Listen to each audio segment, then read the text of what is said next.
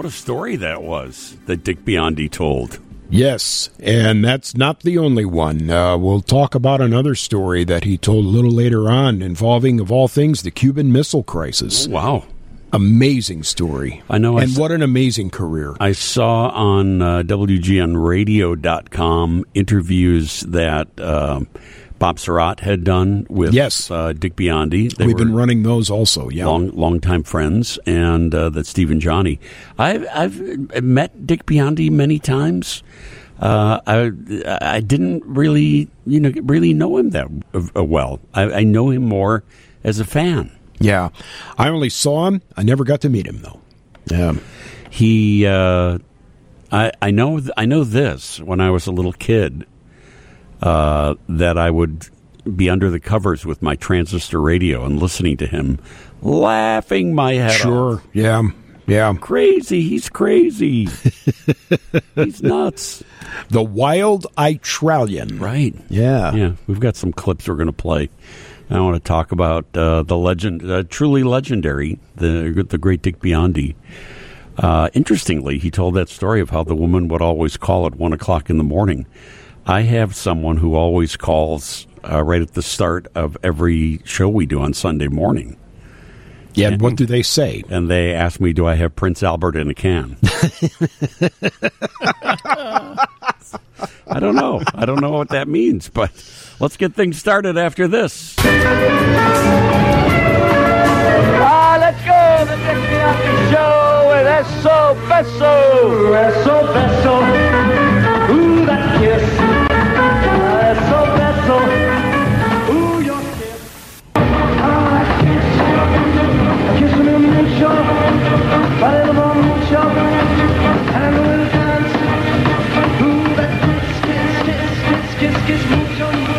Well, who needs a theme song anyway? I figure, you know, we're here every night at 9 o'clock. Every night. I have to remind you that Nut is here again. Hello there. This is the world's ugliest disc jockey, Dick Biondi, and we're here until midnight. We've got a lot of fun, and hello to all the wonderful people out there at 3 and 20 past the hour and I for capital M-A-Y, capital S-O-N-S, Masons, where teens are queens, and Masons is the place to shop for your Christmas shopping. There.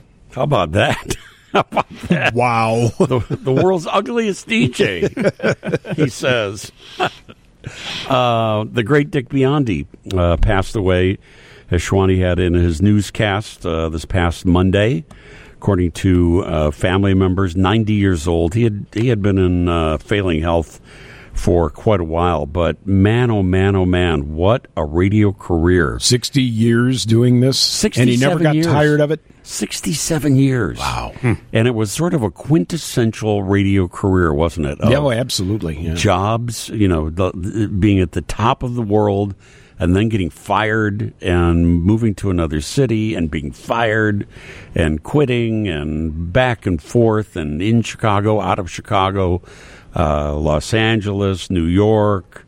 Uh, he was, uh, you know, just a, a legend, legendary, absolutely legendary, um, and you know had his biggest success here in Chicago. First to WLS, uh, back when I was a Ute. Schwani and I were both Utes.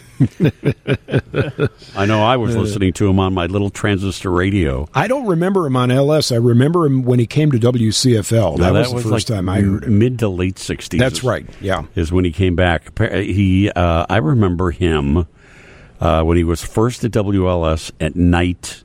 You do remember the, that 9 to midnight Oh yeah, time slot. then. Oh yes. Yeah. Oh yeah. I would. I would listen, and he'd be just you know, just that kind of patter. Right. He never. Sure. He never abandoned. He never slowed down. No, he didn't. He always always sounded the the same throughout his entire career on a variety of uh, radio stations in Chicago. But uh, you know, in the early days of rock and roll, rock and roll and rock and roll radio, Dick Biondi was right there leading the charge. Uh, he is said to have been the first DJ to ever play a Beatles record on the air. Please, Yeah. please, please me. 1963. Yeah, way that- before Ed Sullivan. That was before the Beatles took off. Yeah. that and that was back in the days when DJs could pick their own songs. Uh, Dick Biondi was at the forefront. You know, he uh, hosted uh, sock hops. You know, these dances for the high school kids uh, uh, all over the place. Uh, and um, was a very, very nice man. The several times that I spoke with him, as I say, I, I didn't really have a, a personal uh, relationship with him. It just never, you know, just never panned out. But the several times that I spoke with him, he was a very, very, very nice man and um, uh, legendary. Uh, so I wanted to open the show today with just your memories, our, our, our you know listener memories of uh, Dick Biondi and what you remember of him, as I do, listening as a little kid with my transistor radio and my little earbud, you know, so nobody would know why I was under the covers by myself. Um, you, you know, listening to him, but um, three one two nine eight one seven two hundred. Let's just start off uh, today with uh, a little remembrance of the great uh, Dick Biondi. Uh, Andy, do you even ha- have any recollection? Because he he you know was on the radio on WBBM FM amazingly for a while, uh, for quite a long time on WJMK. Yeah, that's where I remember him from. Uh, you know, and uh, then I think he went back to WLS FM in the evening. I don't remember the exact uh, sequence of it all, but he his career spanned multi generations. Yeah, obviously I had heard of him because he was as legendary as you point out. But I, I, I my first memory of him is at WJMK. Uh, my parents would listen to that station a little bit on the way to work and school and things of that nature, so I would would hear him there. Uh, but you couldn't, uh, if you lived in Chicago, you couldn't help but avoid the name. Let's put it to you that way. Everybody knew who he was. Yeah, no matter no matter what, because he was on so many radio stations for such a long time. People of multi generations uh, remember him. Uh, Robert Feder uh, has a terrific obituary of him uh, today in the Sun Times. Uh, I, I, read a lot of the obituaries that are out there. Some are factual, some are not so factual. Robert Feder's is right on the mark. Uh, if if you go if you get a newspaper or if you go to uh, chicagosuntimes.com or robertfeder.com you can uh, see the uh, obit. Schwani do you remember his pizza song? On top of a pizza. He did a he did a spoof of uh, on top of what, what are what? you laughing at me andy? Yes. right, rightfully so what, uh, what what's the actual name of that song? On top of Old Smoky. on top of old smoky On top of Old Smoky, he did a, a spoof of it, uh, playing on his Italian background, uh, called "On Top of a Pizza." Take a listen to this. How about that? On top of a pizza, Dick Biondi. and you want to know why uh, I am the way I am today? It's because I grew up listening to stuff like this. that's on only radio. one reason why you are That's very true. It, it is. It is a multi-level thing. All right, let me take a break here. We'll come right back, Dean, and then before you take a break, uh, can I quickly jump in with a weather update? Oh, yes, here? Uh, please. we have a, now a flash flood warning issued from the National Weather Service for Cook, DuPage, and Will counties until 116. That's a flash flood warning until 116 this afternoon from the National Weather Service for Cook, DuPage, and Will counties. What uh, is going to happen with the race today, the NASCAR race? We're still, uh, they're going to pick up where they left off yesterday. They're gonna try. Try At at, ten- at 10 o'clock, but At it's 10 raining like crazy It's outside rain- well, not only that, it's foggy. It is very foggy downtown.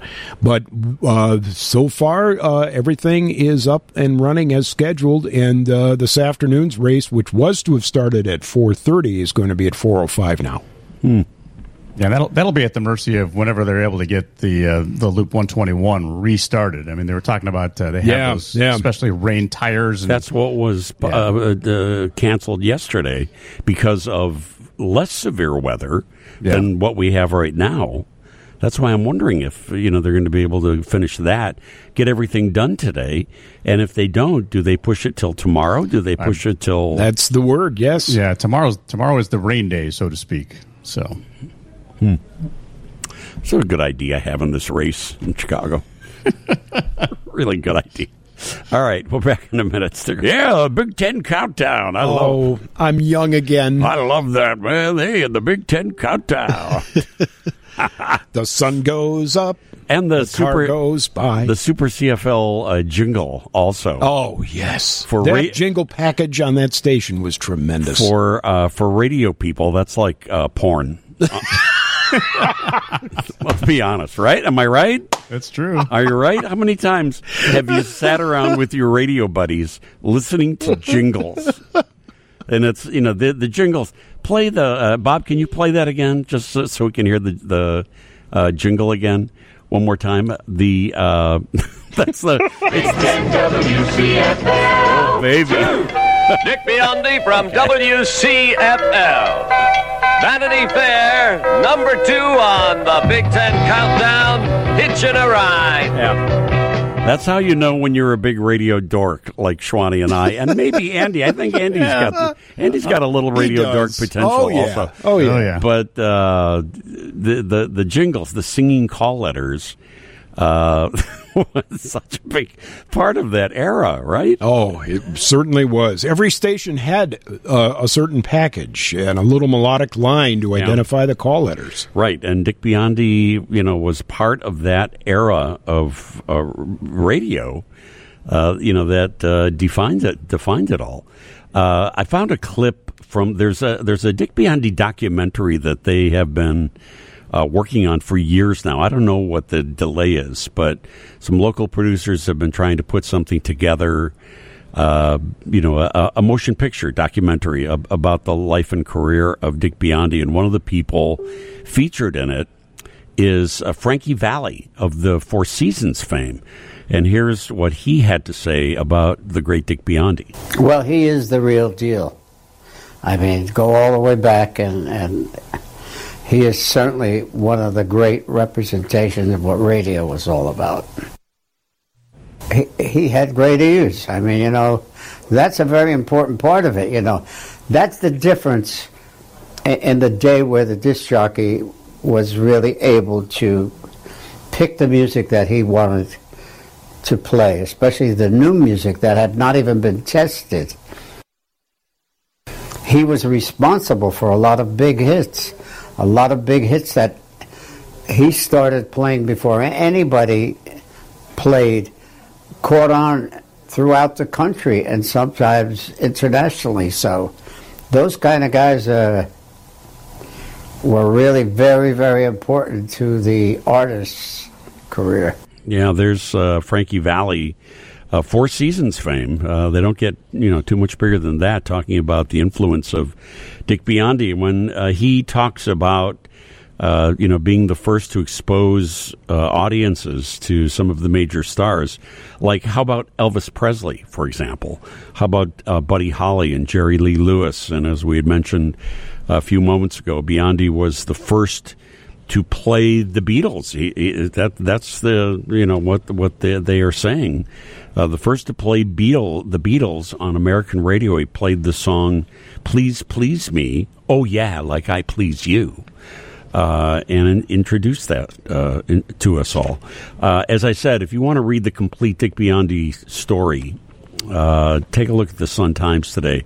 Uh, Robert Feder, who is now retired, the media uh, observer uh, and journalist for Chicago for the past, uh, I don't know, 30, 40 years, something, now retired, uh, did a special obituary on uh, Dick Biondi, and it's fantastic. Uh, if you want to know more about uh, Dick Biondi, I would suggest that you uh, take a look at that. We'll get to uh, all of our regular features here today. Schwani, I, I don't want to rush you through the far flung forecast if we do it now, but uh, can, we, we can do it after the news. Oh, right? absolutely, sure. Will you be too tired after the news? I know during the newscast, Schwani, it's like a, when a boxer comes out, you know, after fighting fighting around. Uh, Schwani go, does the news. He goes back to his corner. Uh, he has people, you know, hosing him down. Uh, they put the bucket, you know, they take the mouthpiece out. and my, my leg is jumping up and down, They and, take his- and my, my trainer says, "What's the matter, kid? Are you nervous?" They no, take just they- in that leg. they take his false teeth out, and he. Come on, kid. Burgess Meredith somehow appears. And, come on, kid. Come on, You can get in there. You're You can gonna do get in there again. Come on, you got to do the far flung forecast. You need a manager. get in there and punch that side of beef. the body, the body, the body. Oh my goodness! It's only nine twenty-eight. That's our behind the scenes. Thank goodness Dick Biondi never had to put up with anything like we have to put up with here every Sunday morning. Oh, you're blaming me now. Yes, I am. Why, why should I change now? I was going to say now. Yeah, why should I change now? Uh, coming up later in the show, we'll, we'll uh, update everybody on this uh, NASCAR race and what's going on with all of that. And we just got an update as oh, well. well, let's get it now then. Let's- Okay. Let's go to our breaking news desk. Here's Dave Schwan. Uh, according to OEMC, the Office of Emergency Management at NASCAR, due to the threat of severe weather, NASCAR has postponed the gates opening. Now, they postponed the gates opening. They will provide event updates as they are available. So, what the gates were supposed to open at? Their gates were supposed to Supposed open open here at nine. At nine, Nine. Um, and they've been postponed now. That's the gates opening. So So they haven't they haven't said anything about even though it's um, no, pouring no, to restart a race time or anything yet. No, they haven't said anything like that yet. Now, were you guys at the radio station yesterday? I I avoided was downtown. I was, No, I and was I, not. what was it like down there? With, I was, with all the. I was stunned. It was, it was normal. It was a normal day. Hmm.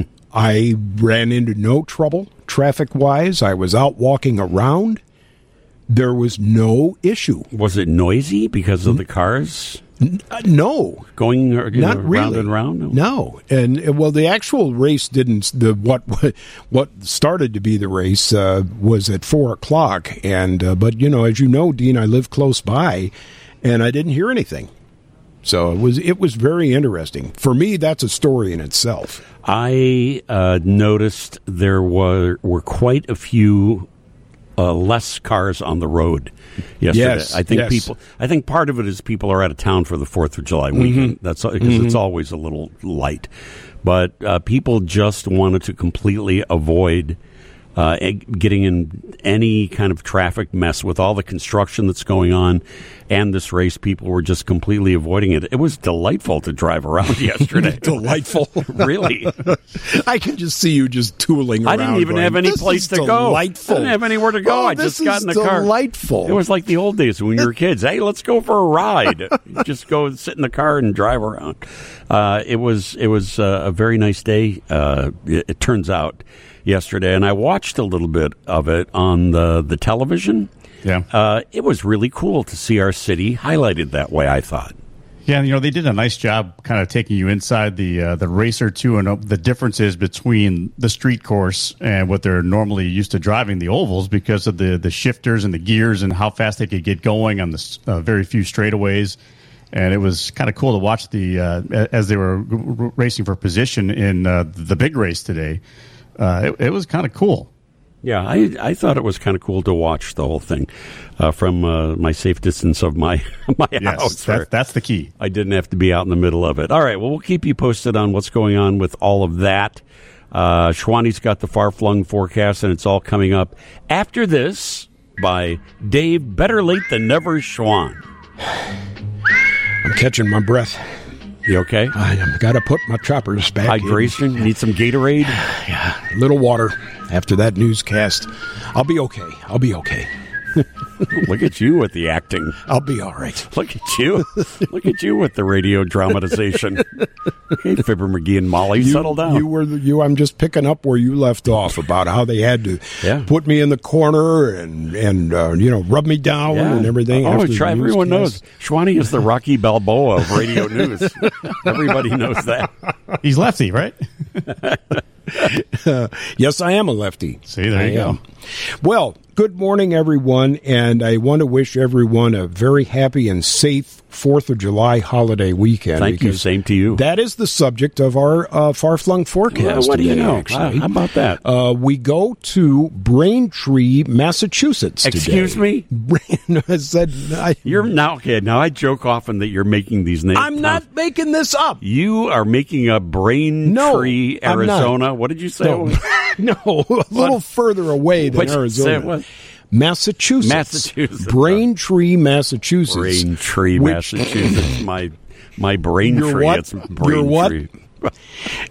Braintree is named after the uh, same name in the uh, Ether, uh, Essex in the town of Braintree. There's a portion of Essex, England, that is named Braintree. It goes back to the No, I'm going to hire 1630s. I'm going to hire a fact checker for these. Go right ahead. I'm going to call CNN and get Go one of their, right their- ahead. Their, fact Go checkers. right ahead. And because I think Schwani, I, th- I think we're going to have a big radio expose that after all these years we learn Schwani has made up every single far flung forecast that we've heard so far. All right, but they will find that this is correct. Braintree incorporated in 1640, and it happens to be the birthplace of John Adams, Huh. one of the founding fathers, a signer of the Declaration of Independence, and our second president, because it was on this date, and it was great, that the Continental Congress passed a resolution saying that these united colonies are and of right ought to be free and independent states, and mm-hmm. they voted to approve it on July 4th. I love the quote from John Adams because he actually thought today, July 2nd, would be the national holiday rather than the 4th. But he wrote that I am apt to believe that it will be celebrated by succeeding generations as the great anniversary festival. It ought to be solemnized with pomp and parade, mm. with shoes, games. With shoes? Shoes. I'll get to that in a second. What do you mean with shoes? I'm going to explain that. Ladies and gentlemen, I'm telling you, he's making all of this up. As he goes along, which is a talent. shoes. Thank you, Andy. Mm-hmm. Uh, yes, with shoes, games, sports, guns, bells, bonfires, and illuminations from one end of this continent to the other hmm. from this time forward forevermore. Hmm. Now, what are shoes? S H E W S. I looked this up. It is an archaic spelling and pronunciation of, of show or shows. Now think about that. So we do a shoe every week? We do a shoe every week. Got and a really big shoe. those of us of a certain age remember Ed Sullivan saying we have a really big shoe, Size 12. size 12. Braintree, Arizona. Braintree, Massachusetts has cloudy skies and 69 today. The birthplace of John Adams. Clearly, Schwani taking the weekend off for the holiday. Now I have to go back to the corner. right. Yeah, you better go see Burgess Meredith.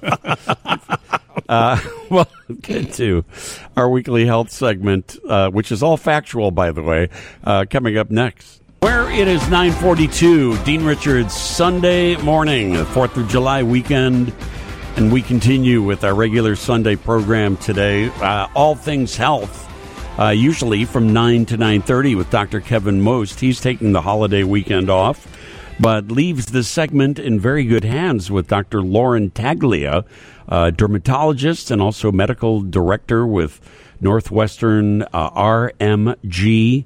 Uh, Dr. Taglia, I thought, you know, we would have a nice sunny weekend and, uh, you know, things to talk about of protecting our, our skin against all the sun that we're having. But Dr. Taglia, first of all, welcome. But this uh, kind of weather that we're having today really is the dermatologist's friend, isn't it? yeah, yeah, it certainly is. Uh, not exactly what we were hoping for, though. Uh, I know. Yeah, I know. for having me, Dean. Yeah, it's nice to have you uh, on with us. I still want to talk about, uh, you know, protecting your skin in the uh, summertime, and that's the main focus of this because we are going to get back to super sunny days, and uh, you see people, you know, outside just l- lotioning themselves up, hopefully with, uh, you know, sunblock before they go out into the sun, but just laying out there and frying themselves. And uh, you know, as as we've learned, uh, while it may seem more attractive, uh, it really is uh, really quite dangerous, isn't it? Yeah, it certainly is. You know, we're seeing, you know, rates of skin cancer certainly on the rise, and we're seeing it in younger patients. Um, you know, I think people do understand a little better today than they did maybe even 20 or so years ago that the sun is, um, you know, is very potent and we have to take just levels of protection, you know, when we're outdoors. I, I you know, as as a dermatologist, I certainly encourage a healthy lifestyle, and that includes being outside. But um, we definitely have to go outside, kind of armed and and prepared. Um, so lots of different ways to protect, though. Um, so you know, I patients I think are more um, informed about the importance of wearing, you know, sunblocks and. Uh, I think we've certainly gotten more options out over the market, and I hope that continues.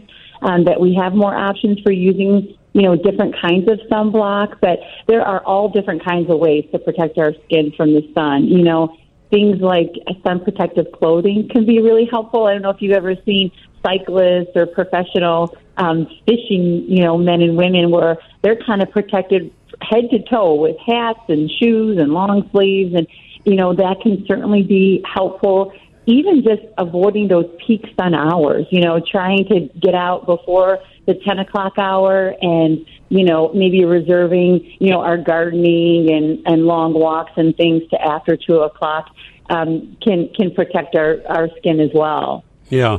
When you uh, talk about, uh, you know, getting getting some uh, outdoor exposure, but just not too much. How, how do you? Uh, can you be more specific about that? Because you know, the, we on one hand we're told get outside, get some sunshine, the vitamin D, it's good for you.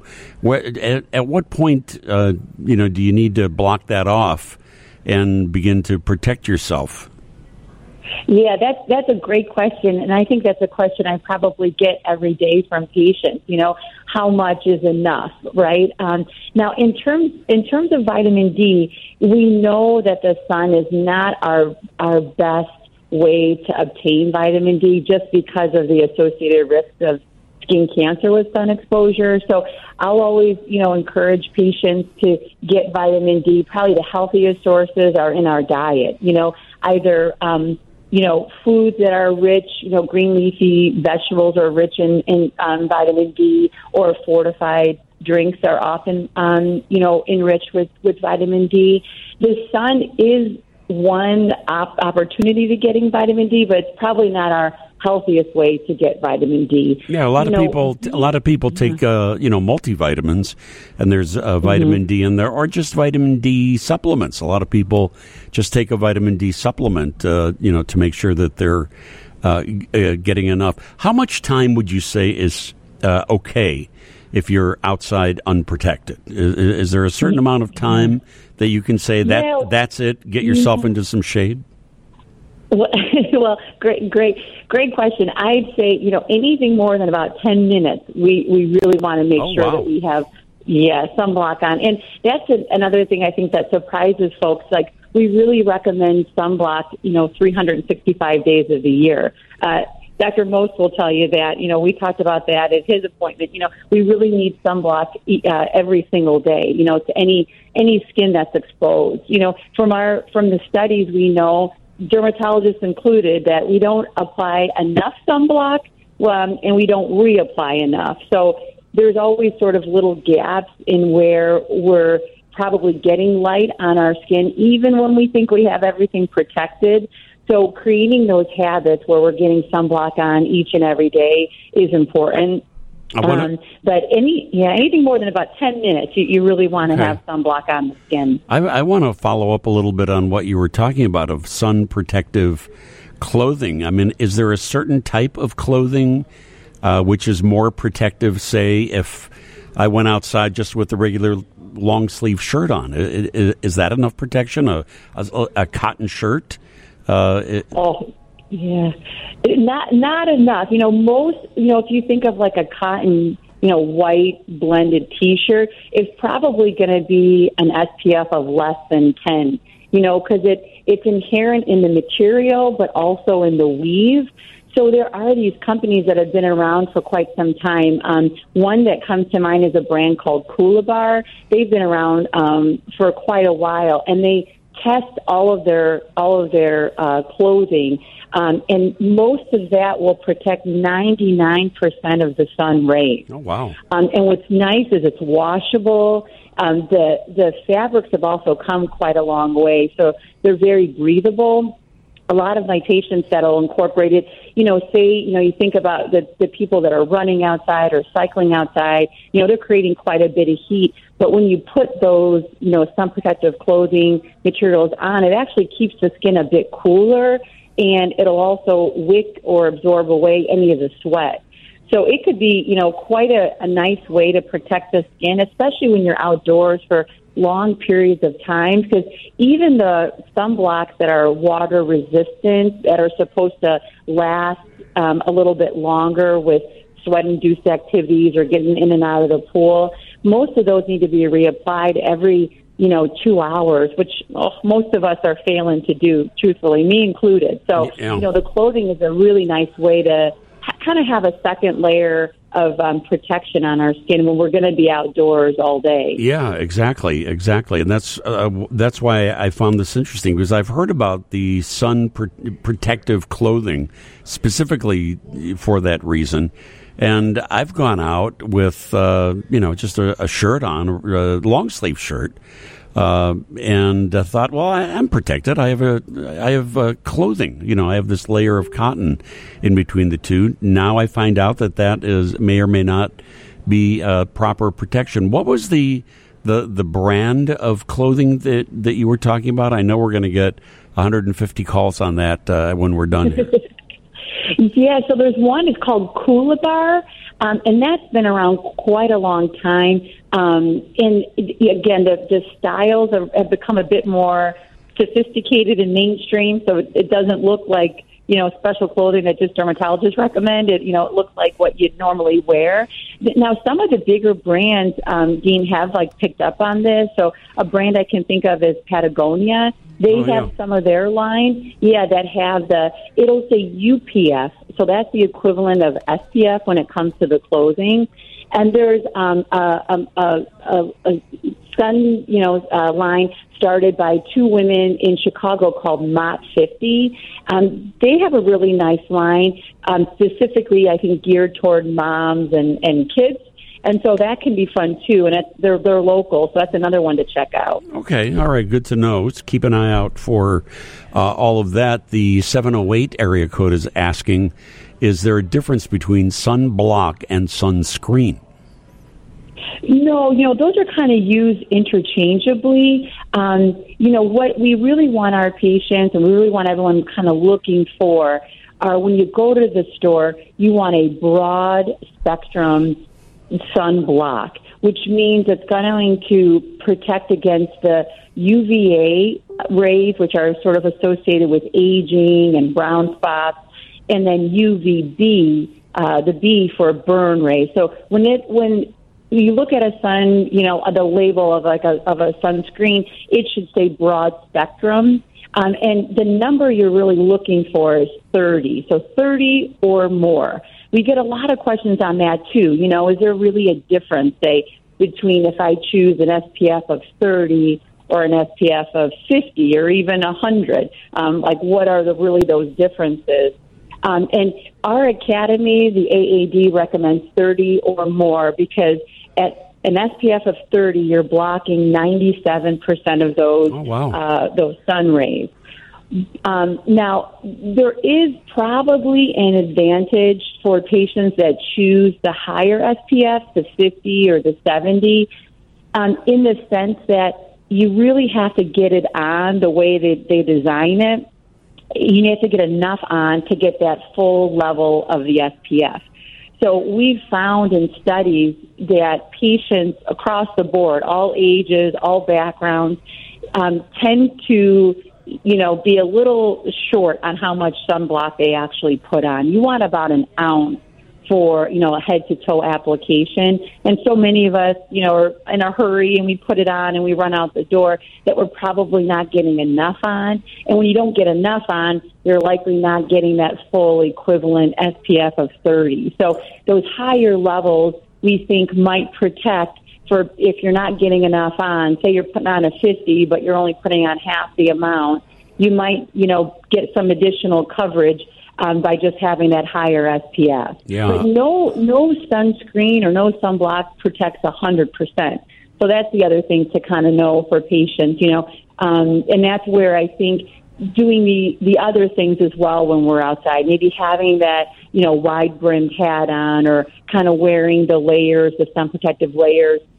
Perhaps seeking out some shade and avoiding those peak sun hours. I think all of that collectively go, goes a long way. Yeah. What about uh, lotions versus sprays? I, I've seen you know plenty of people with the spray uh, sunblock or sunscreen, and it, uh, it when I when I see people applying it, it just looks like they're putting on the the smallest amount possible, uh, and and I I wonder if they're even getting any protection from that. Well, you got it. You're you're you're on. That that's that's exactly what we found as well. I think the sprays are really convenient. Um, you know, I have three young kids, and I can tell you, I think the sprays. You know, the kids don't tend to wiggle away as much as when I put on the creams and and really rub it in. Right. You know, I think I think the sprays are probably convenient and great for reapplication, but they're not my favorite for a first pass, just because just like you you touched on, like we don't get enough of it on. So uh, what I what I try to encourage patients to do is before even maybe leaving to go to the park or go to the beach or go to the pool, using a cream because that's pref you know that's preferential and rubbing that you know rubbing that cream in so you know you got fairly good coverage and then bringing the spray and making sure you're really going in a couple directions, you know, maybe back and forth uh, uh, at least two to four times with the Oh, wow. spray. Wow. And then again, really rubbing it in. You really got to kind of rub it in to know that you're getting enough of it spread. How often But should I- you reapply? How often should you reapply? Yeah. Yeah, I'd say every two hours. Wow. Boy, Yeah. we're we're just Yeah, doing so- everything wrong. you know, it's it's just it's good to keep those things in mind. We're not Yeah. shooting for perfection. You know, that's what I say. We're not shooting for perfection. You're just sort of you know, you're trying to keep it in mind. You know, keep it convenient so it's easy to do. You know, keep it in you know keep it in multiple places in your maybe in your gym bag or in your in your work bag in your in your school bag in your pool bag. Kind of have it in multiple places. Just knowing that you know, probably by the time you think of it, you needed to already be reapplying, um, and particularly when you're going to be outside. But, you know, again, as dermatologists, we, we know a healthy lifestyle includes being outside, and, and I know I personally try to spend time outdoors to keep my kids and myself active, but it's just a matter of really kind of having all these things in place to help protect us. Sure, sure. And, you know, many of you may be saying, wow, that sounds like a lot of work, uh, you know, blah, blah, blah. It's better than going to visit uh, a dermatologist and having the dermatologist say, I think we found some skin cancer here. You don't want that uh, because, uh, as uh, Dr. Taglia said, uh, those those numbers are going up all the time. There's a very simple way to protect yourself. It's with uh, these skin protective clothing and uh, some of these uh, sunblocks and so forth that uh, can avoid getting that kind of diagnosis from a doctor. I really appreciate you joining us today, Doctor. Really interesting, Dr. Lauren Taglia. Uh, medical director with Northwestern M- RMG and also a dermatologist. Dermatologist to Dr. Kevin Most. So you know she must be great. that must. Uh. I appreciate you joining thanks us. Thanks for having me. Yeah. I knew I had big shoes to fill, but thanks for having me. I appreciate it. You did a terrific job. We appreciate you joining us, and we'll update news next from the Northwestern Medicine Newsroom. Oh, you're done. Yes. I know. Don't you usually have some like official stuff to say? I just did. I know, but it didn't sound like you were done. We have a new uh, uh, we have a new close now. Oh, I'm Dave Schwan, WGN News. Yes. Next news when it happens. Next scheduled news at 10:30. Ah. And I said that. but that's not what you usually say. This is the new. this there, it's it's called change. Look, the one part of the newscast that I'm paying attention is to, the end. the very end. Excuse me. Now You I have have to to go back. I have to go back to my corner. Burgess Meredith is calling me. you have over. to alert me. You have to alert me when you have, you know, if anything's out of, uh, you know, out of kilter at all. Mm-hmm. I need to know these Okay, things. Okay, producer I'm like Jack. The, I'm like the uh, the conductor of this orchestra. I need to know if the violins aren't going to No, come no, in. no, no, no. The violins If you're the conductor, you are conducting the violins. It's not the other way around. Oh, I've got a baton for you, my friend. I got news for you. oh. You know what? I was reading. uh, We were talking about uh, the great Dick Biondi uh, passing away this past Monday. Uh, he had been uh, not in the best of health for quite s- some long time, but uh, passed away this past uh, Monday, 90 years old. We'll have much more in our newscasts, and we've got a lot on the web also. Uh, do you know that at one point he had 60% of the radio listening audience listening Isn't to that his show amazing? at one time? Isn't that yeah? Yeah. Sixty percent of everybody listening to the radio during his uh, years at WLS. Are they even still on the air? By the way, is that station even still on anymore? Yes, they are. It's very they- different now than it was then. Don't they do a barn dance show or something? The Prairie Farmer. uh, when he was on from 1960 to 1963. Yeehaw! Come on, All right. come on down. All right, all right. That's Come on down to the world's largest store. Uh, when he was on from 1960 to 63, of everyone listening to the radio, he commanded 60% of that audience, which is phenomenal. Those are like Wally Phillips numbers. Those are Wally Phillips numbers. Those yeah. are like Wally Phillips, uh, you know, uh, numbers from back in the day. Uh, you know, these days they have. There's so many things to distract you now. You know, radio. ba- back then, it you know, all you listened to was AM radio. Uh, but you know, now there's a million different things to listen to. Um, and this is the other thing that I found interesting: that he claims to have been fired from 25 radio stations Yeah. over his Yeah. career. That's a radio thing. Oh yeah, sure. It definitely is. How many times have you been fired? Not counting. Not counting today. Now uh, three, three. Not counting today. Not counting today. He didn't even hear me say that. I did, yes. and how many times have you been told mm. your services are no longer no longer required? needed. I Yeah. think. I think three. also. three. Okay, I think three. Andy. yeah, that might be my magic number too. is it okay? Yeah. All right. So Dick Biondi was fired eight times more than Eight times more than we were. any of us. Uh-huh. Yeah. We'll have more memories of uh, the great Dick Biondi coming up in a little while. You know what else? Uh, surprising news this week: Lookingglass Theater is uh, shut down. We'll talk about that when we come back right after this. Well, this is not how we like our Fourth of July weekends. All rainy and gloomy and messy. We like them sunny and hot and uh, being outside is all definitely curtailing it. See if we can get uh, an update on all this in a couple of minutes, just so you know what's going on for the you know the weather uh, for the weekend. We'll get uh, an update on that.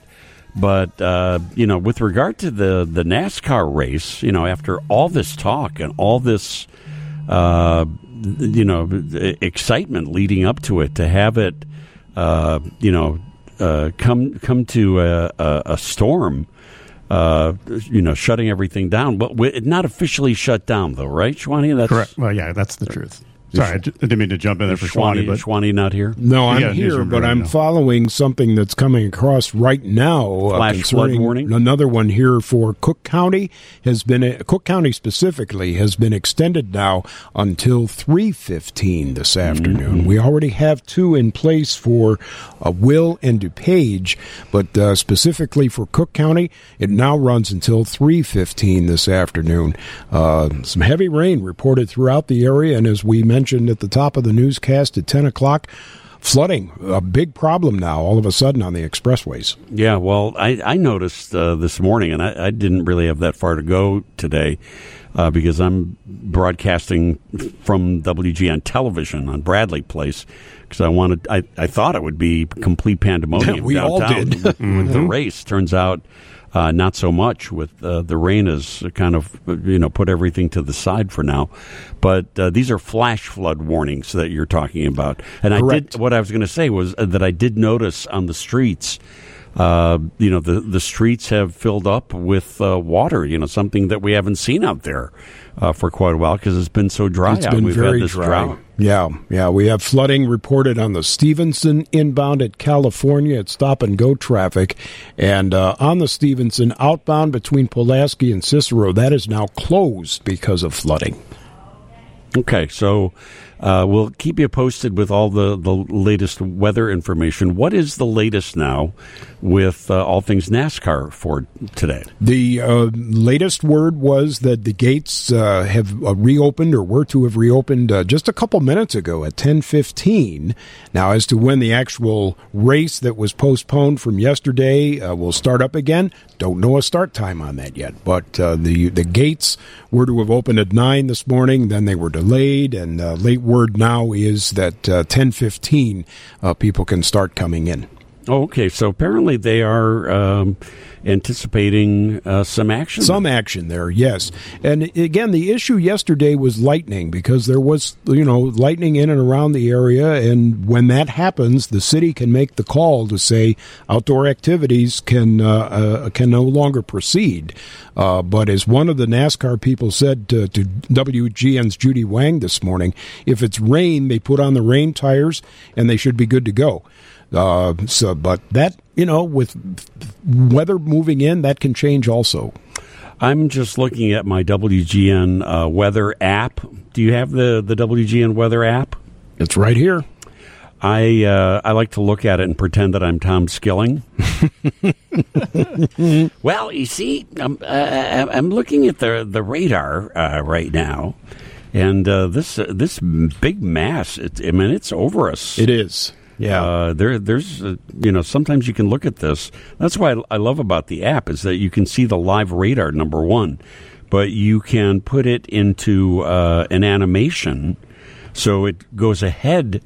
Like I can look at the radar, what they're anticipating to happen between now and four o'clock in the afternoon, and you know, you see the storm that's moving to the east and eventually it's going to clear the uh, Chicago area. But we're, it, looks like, uh, Schwani, as, I, as I'm looking at this radar, uh, it looks like this is going to be over us for a while. It will be, yes. You're right, Tom. It sure will be over us for a while. And uh, 418, 418 is when the radar, when you animate this, you know, to look ahead in the future. 418 is when it looks like the rain finally clears the uh, Chicago area. Yeah, and again, uh, this flash flood warning for Cook County running until 3:15 this afternoon, and uh, DuPage and Will County until 1:15. But again, we're in a state of uh, real flux here, so things could change. Let me show you some weather pictures now that we on the radio from our viewers on the radio.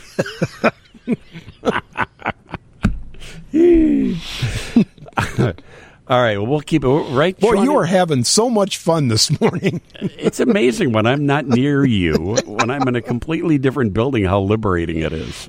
okay, round six is over. Burgess Meredith is calling me back now to the corner. So, and if you want to know what Schwani's talking about, good luck. I've been trying to figure it out for the last thirty years, forty years, forty years, whatever it is. Uh, we'll take a quick break. We'll come right back. It's 1024. This is Dean Richards, Sunday morning on WGN. July the 2nd. We'll get to all of our regular features uh, throughout this slightly abbreviated show today. We're off at uh, 12 noon. But uh, I wanted to spend a little bit of time talking about what uh, unfortunately is turning out to be the big theater story of the week and that is the Lookingglass Theater, which has been uh, in place in downtown Chicago uh, since uh, 1988. Uh, when it uh, first started, uh, is planning on pausing its programming, reducing its full time staff from 24 down to 10. it's it's a big blow for theater news in Chicago, and particularly uh, fans of uh, Lookingglass Theater Company, of which I have been a longtime fan, and uh, the uh, the recipient of the 2011 Tony Award for Excellence in Regional Theater. I don't think I've ever seen uh, a bad play at Lookingglass. It's always been amazing. But, uh, you know, they're, they're, citing lots of different reasons for this. One of them, people not wanting to come downtown uh, for any reason, much less to you know see uh, see a play, park their car, maybe get some dinner. It's expensive to come downtown. Uh, so you know may, maybe all of that is a factor. Uh, joining me to chat about this a little bit is Marissa Lynn Jones, who is the uh, executive director, CEO of the League of Chicago Theaters. Uh, newlywed Marissa Lynn Jones, I might add. Congratulations to you, Marissa. Thank you so much, Dean. It's great to be on the show this morning, and um, yeah, I got a little name change there. So yeah, excited. yeah, congratulations. That's very nice. Um, so, I mean, you know, League of Chicago Theaters represents uh, a whole variety of theaters uh, downtown, in the neighborhoods, in the suburbs, all over the place. Um, what? What? I, I know that you don't have any more information than uh, the Lookingglass Theater itself uh, revealed uh, on uh, late Friday when they revealed this information that mm-hmm. they were pausing programming uh, at the uh, theater. But what do you make of this in terms of? you know, theater going, especially in downtown Chicago. One of the reasons that they are citing is that people are not coming downtown. Yes, I think so. There's um, and, and just to give scope, the league previous to the pandemic had about 250 member theaters, and right now we're about 185 um, post pandemic. So, um, you know, this is not just a um, a looking glass issue, but we're looking at the theater and the arts community in, in total, and um, the toll that the pandemic has reverberated across our organizations. Um, um, we also see, you know, the change the pandemic has brought with people wanting to stream online or, um, you know, not really wanting to, uh, as you said, come downtown or, or, um, it's harder to get people to leave home. And then when we do uh, get people to come out, you know, they're usually looking for the lowest price ticket. It's usually a last minute decision um, and so a lot of the traditional ways in which theaters operate, where we get to plan ahead and budget due to um, subscriptions and membership sales, we're not able to do that because it's there's so much inconsistency there now. Um, so it's a, it's a huge guessing game. And just to give some, some insight into that, I took, let's say, a good week post pandemic, we would sell about maybe 1,200 tickets um, now, especially in the summertime, you know, where you have uh, competing things because Chicago is such a wonderful city with so much to offer. Um, you know, we're only seeing about you know 600 tickets now. Um, when when a okay week post pandemic would have been 1,000. So, you know, if that's a reflection of of what's happening across theaters, about 40% of sales, which individual ticket sales and memberships really are a huge part of, you know, helping us make goals in terms of budgets, in terms of being able to pay artists and crew members and union workers, um, we're really seeing a, a down a downfall in. Yeah, in a, in attendance, I, I, I hear what you're saying, and uh, th- that's very interesting. I was going to ask you about HotTix sales because uh, HotTix is where you can buy half price tickets. Half price is where right. the, the discounts were. Uh, if you wanted to, you know, at the last minute make a decision, hey, let's go see a play, let's go, you know, see this show or that show, you'd go to HotTix to get the the discounted seating on this. Even that's hurting.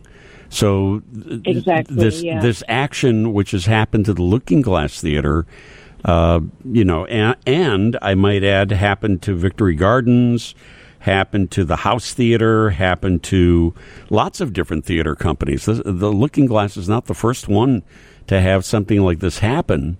Uh, it's that, not the first one, and, and it's not just um, Chicago. You know, it's across it's across the nation that we're seeing. Um, you know, unfortunately, managing directors and and, and the the boards have to make these really tough decisions on how to make the theater sustainable in the long run. And unfortunately, that means in the short run that they have to make these tough decisions.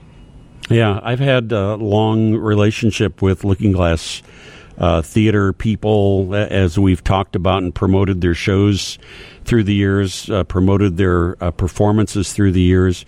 Uh, I've I've put in uh, calls to everybody uh, since this news came out on Friday, and uh, have not heard back from anybody. I've had not had any comment. I guess I'm not surprised that they're not commenting at this point. They did put out a, a statement about it, which we've shared, and uh, it, that's where it sits right now. As we learn more, we will uh, certainly let everyone know. But a very interesting perspective from you, Marissa, on how this is this is not Lookingglass unique. That uh, theaters, not only in Chicago but around the country, are all suffering from uh, the the post pandemic. Uh, people people are just not going out, and I'm I'm sure uh, given some of the news that we hear about uh, downtown Chicago, people are especially hesitant to uh, come downtown to see a show right now. Uh, keep us posted on Yeah. what, what you hear and what you know, would you please?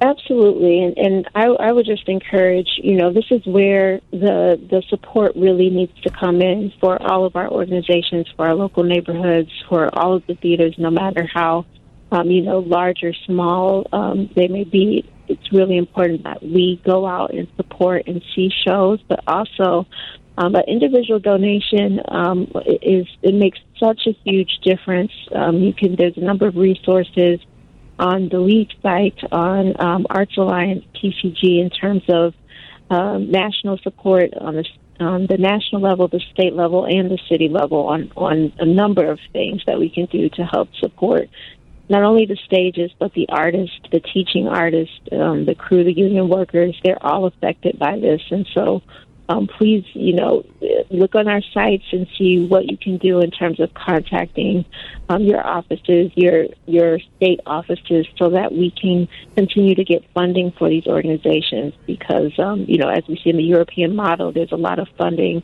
um, you know, from the government for the arts, and that makes a huge difference. Those donations make a huge difference. They sure do. Uh, you can learn more at the League of Chicago Theaters. That's where Marissa is their executive director and CEO, Marissa Lynn Jones. Thank you for joining us this morning. We'll talk more about theater in Chicago and continue our memories of the legendary Dick Biondi, who passed away, uh, coming up after a check of WGN Newt. All right, Johnny, we've got uh, Bill Snyder uh, joining us. Bill uh, has uh, joined us on the show many times.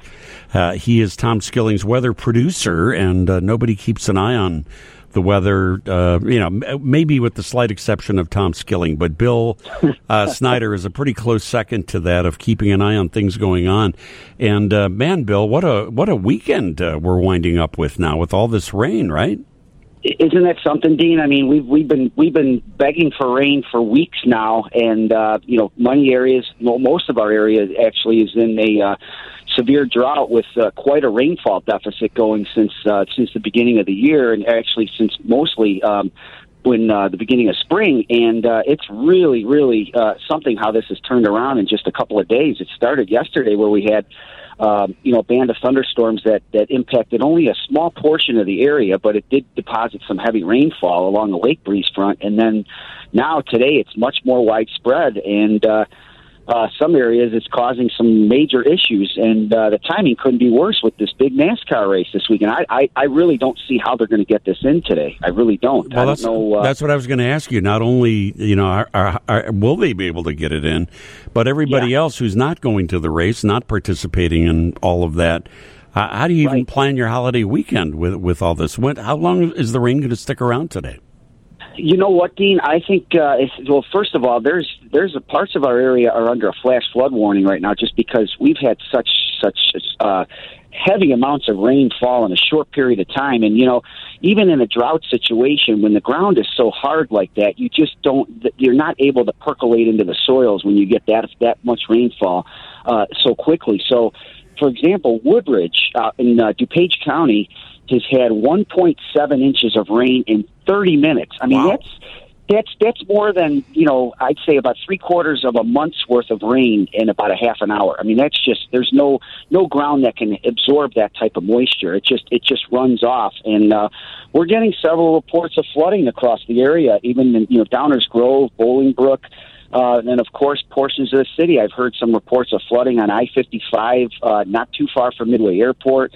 Uh, the Austin neighborhood, there's reports of some flooding going on. Garfield Park. So it's uh, it's not a good day. And um, you know, while the rains should begin to slowly subside and sag to the south and east with time here, um, I think we're going to be still dealing with some showers here, um, you know, well into the afternoon, and uh, you know, before the rains move out completely by tonight. I like to pretend so, I'm uh, you or Tom Skilling by looking at the WGN weather app and pretending like I know what I'm looking at. But I love that the live radar is there. I love that I can yes animate it and push it into right. the future. So I can, you know, you see the big blob of, you know, storm above yeah. the Chicago area on there. And as you right. animate it, it begins to move, move out. Uh, it right. lo- it looks like if I'm reading this right, and please tell me if I'm an idiot and I am wrong. No, it, not it looks all, like it looks like around four or five o'clock is when be, before the storms finally are out of here. Is, is, yeah, yeah. Absolutely, that's that's correct. That's what I was saying late, you know, well well into the afternoon. So I don't know what the folks at NASCAR are going to do because even when the rains move out, it's still going to be awfully soggy down there, and and you don't know what kind of condition the uh, uh, you know the track is going to be in after after this amount of rainfall. So um, my gosh, it's I guess it's not inconceivable that they could uh, push things back to tomorrow because the weather will be much improved by tomorrow, and and as we head into the Fourth of July too. Yeah, well, that was my going to be my other question for you. Uh, if today winds up being a rainout, uh, are people Yeah. going to be able to salvage the weekend uh, tomorrow? Yes. Tomorrow, uh, or you know, the third, the the fourth. Yes. Yep. Oh, absolutely, Dean. Yeah, it's uh, much much improved weather coming the next couple of days, and for uh, for outdoor festivities on the fourth, it is going to turn pretty hot though. Um, you know, we had. Uh, you know, we were in the well into the 80s yesterday. It was very muggy, as you noticed. That this this is part of the reason why we're seeing such uh, you know heavy amounts of rainfall. You know, much of the uh, spring and early summer conditions were so dry, and we even marveled at the fact that how how low the moisture content of the air was. I mean, it's very unusual for the Midwest to see this dry of air. It kind of resembled something you'd see in the desert, and uh, now that we've gotten the uh, typical summertime humidity in here, um, you know, the, the more, the warmer, the more moist the air is, the more moisture available for these showers and storms to work with, and that's, you know, what we've seen has been the case the last couple of days. But uh, conditions will greatly improve here the next couple of days. We expect the sunshine to return tomorrow and uh, readings will, will surge well into the 80s. And uh, on the 4th of July itself, we're expecting temperatures to warm into the low 90s under a you know mix of sun and clouds. And uh, with another hot day following that on Wednesday, July 5th, with uh, the possibility of yet some more uh, powerful thunderstorms as a cold front moves through on Wednesday later in the day. So that will be the next key period that we're watching weather-wise once we get through this uh, heavy rain episode today is uh, later Wednesday and Wednesday night with uh, the potential there are we're already outlooked from the storm prediction center for the possibility of some stronger severe thunderstorms over a large area so that that will be you know that will be something to watch for sure This is one of the best guys you're ever going to find, ladies and gentlemen. Uh, Mr. Bill Snyder, Tom Skilling's weather producer. And uh, I really appreciate uh, when you can jump on with us here, Bill, to kind of you know dig into this and explain it to us uh, of uh, what's going on. And I think a lot of people are super interested in you know today and. Oh, what, yeah. what this weekend is going to be. I appreciate it. All right, my friend. no- Dean it's always a pleasure to talk to you my friend All right. We'll talk to you soon. See you in the hallways here at the TV station soon. Bill Snyder. Uh, quick break, and when we come back, we remember the legend Dick Biondi next.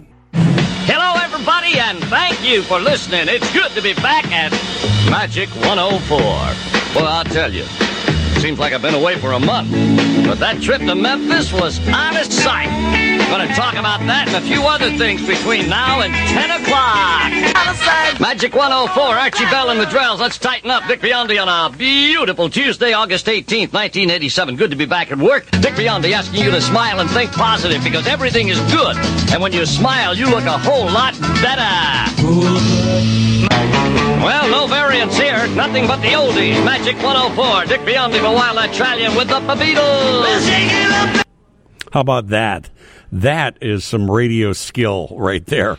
Listening to uh, the great Dick Biondi, who, uh, if you've uh, been listening to the news this morning, you heard the news that he passed away this past Monday at age 90 after 67 years on the air here in Chicago and in other major cities around the country. Truly one of the founding fathers of uh, rock and roll radio Uh, you know, with that that uh, style uh, that he had, the energy, the style, the energy, uh, and, and he maintained that that energy. I mean, I can understand when he was 20, 25 years old having that much energy, but he was on the air when he was, you know, 80 years old and still with that same uh, energy. Uh, and a legend in Chicago, and people of all ages remember Dick Biondi. As I was talking about earlier, I, I literally he may be the reason that I decided, uh, you know, that that's some this might be something I wanted to do. Uh, when I got because I would listen on my transistor radio, I would have my little earbud in, and I would listen to him play the Beatles songs, play the Four Seasons, play the Motown hits, you know, play all all this music, and having such fun and being so irreverent. And uh, you know, I thought well, that's the greatest it's job in the world. Of course, I want to do uh, something like that. Schwani, you must have had a similar kind of situation. Absolutely. Oh, sure. And, you know, there was someone who came along a little bit later on WLS. Remember Ron Riley? I'm sure you Sure, remember Ron. course, All, he had that same type of energy and drive and uh, listening to those guys. Yes, indeed. That is a big reason why I wanted to do this for a Yeah. living. Sure. Yeah, and uh, you know Andy, who is uh, you know like forty years younger than uh, Schwani. Uh, Hold it. Let's do the math here. uh, even even Andy, considerably younger than Schwani and me. I'm glad you included yourself there. also uh, you know was influenced by Dick Biondi was had an awareness of him Yeah. I mean there are some people from back in the day and you know they, they kind of fade into the, the vapor Dick Biondi uh, you know stayed in the forefront of radio pretty much his entire career Yeah, you know, you, you go back and watch uh, that Tom Hanks movie, that thing you do, and Yeah. when the, the Wonders are, are shopping their record all around the country, you, you hear DJs in that same vein, uh, with that energy, with the with the rhyming, and with uh, a great uh, awareness of uh, of what they're talking about there, and it's it, it all came from him, and uh, I, I think that you can hear a lot of that in in, in that movie. And as I was growing up too, even not listening to Dick Biondi exclusively, but you know other DJs were, were kind of going through that uh, that style, and that seemed to be you know you had to have that uh, that edge to you to be able to do it. Yeah, well, I mean, you know, back in the day, certainly, uh, you know, when he and uh, a handful of other DJs were inventing how to do this kind of radio. I mean, this kind of radio didn't even exist until the early '60s, right? When uh, you know rock and roll was coming along and the Four Seasons were popular, and you know, uh, you know that uh, genre of music. Dick Biondi was inventing how to do this, so of course everybody copied him. And WLS uh, at the time, you know, boomed out all over the United States. So people were able to hear uh, Dick Biondi with his uh, knock knock jokes and his uh, on top of a pizza song, which became so famous. Um, I mean, he uh, just really, uh, literally revolutionized uh, radio. And people are texting us this morning and remembering personal memories of uh, Dick Biondi, meeting him at uh, sock hops, as they were called back in the day, where you know radio DJs would go to high school dances and you know host them, and people remembering what a what a nice guy uh, Dick Biondi was uh, to people. Uh, here's one that says, in the mid '80s, Dick hosted an adult oldies dance at Mount Prospect's Randhurst Mall and gre- greeted everyone personally. Uh, I told him I have reel to reel tapes of him off of the radio. Schwani, did you text that in? No. you would have say reel to reel. I would have reel to reel tapes, but no, I, I don't I don't have any. Remember that I remember of of uh, Dick Biondi, and I did not text that in. I used to, I mean, in addition to lying in bed, you know, with the lights off and the covers over my head so my parents wouldn't know that I was still awake and listening to the radio with the earbud in my ear on my transistor radio. Uh, I I would make tape recordings of my favorite DJs: Dick Biondi, Ron Riley, Art Roberts. I mean, these are the guys back in the day. Uh, and uh, you know, so uh, even though I'm making fun of you for being a big dork, uh, I was, I was just, just, I was just as much one uh, as well. Uh, let me see here. Here's one. How interesting is this? 773 area code says Dick Biondi was a church lecturer at St. Francis Borgia Church. It was a cool wake up to hear his voice at Christmas Mass. Can you imagine that? Having Dick Biondi, uh, you know, doing readings in a church with that very, uh, you know, kind of signature style that he had. How about that? Uh, people are, you know, also remembering listening on their transistor radios. Uh, 815 area code. It's kind of funny that in the 60s I would listen to this little transistor radio that went everywhere with me. And now in 2023, I take my iPhone with me Yeah. to to listen, uh, you know, to radio. Um, it's it, it's a it's a huge loss and a legendary figure in American music, in uh, American radio. Uh, Dick Biondi truly was uh, was one of a kind. So we'll uh, definitely miss him. I'm sure Bob Sirott will have much more. Bob was, uh, as I had mentioned earlier, I had met Dick many times through the years, talked with him many times through the years. I wouldn't really say that I was friends with him, uh, but Bob Sirott was, and I'm sure he'll have some uh, very personal stories to tell uh, about uh, his friendship, a longtime friendship with uh, Dick Biondi tomorrow morning on his show here on WGN Radio. It's 1053, a quick break, and we'll come right back.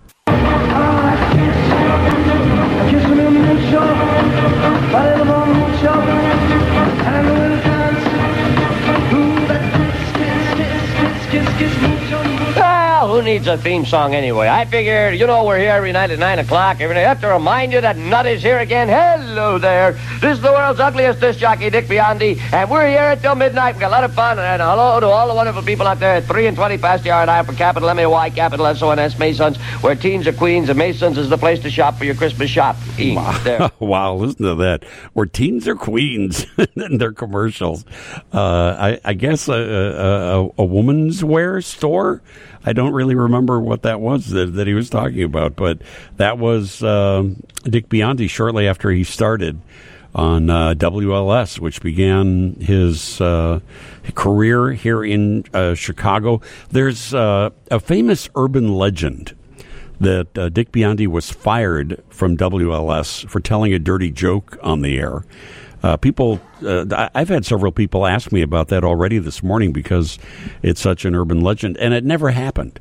Uh, in uh, interviews, you know, many many years later, Dick uh, had talked about that and said that the uh, the dirty joke story was uh, an urban legend. Never did it. Never happened. Didn't get. He didn't get fired for that. He did get fired apparently at WLS for uh, complaining to the management that they were running too many commercials on his show, and he objected to that. I mean, he was. But what did we say earlier that he commanded? 60% of the radio listening audience at during his early stint at WLS, he commanded 60% of everyone listening to the radio, 60% of them were listening to Dick Biondi. Uh, so you know he, he he was on top of the world, and he didn't like that they were cramming so many commercials into his show. Complained to the management, and the management decided that uh, you know we can do this without you, uh, and and they let him go. And he bounced around. He he went to Los Angeles. He went to New York. Uh, he came back to Chicago to WCFL uh, at the time. Went to was it North Carolina? I believe he worked in North Myrtle Caro- Beach. Myrtle Beach. Myrtle North- Beach. Yeah, for quite a while. That's where Bob Sirott caught up with him. uh, in in a uh, "Where Are They Yeah, Now" segment yeah. that Bob was doing when he was uh, uh, doing features on on WBBM, uh, and uh, that brought him back to Chicago. It was Bob Sirott's feature that brought him back to Chicago. Uh, and he worked on a variety of stations, inclu- uh, WBBM FM, on uh, WJMK Magic 104, on WLS FM for a while.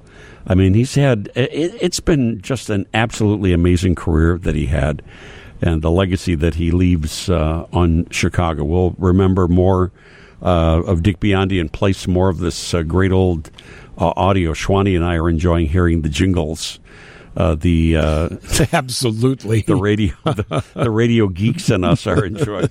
Hey man, listen to that. Listen, I'm gonna do, in fact I'm gonna do the rest of the show talking like Dick Biondi, and in honor of Dick Biondi, I'm gonna talk fast and talk like that. I've got a headache just doing it for 10 seconds. All right, stem around. We've got a lot more for you here this morning. What a morning this is turning out to be. I How thought about it? I thought this was going to be a nice easy show today. You never know. thought we'd play some, uh, you know, I'm a Yankee Doodle Dandy. Do my Jimmy Cagney impersonation.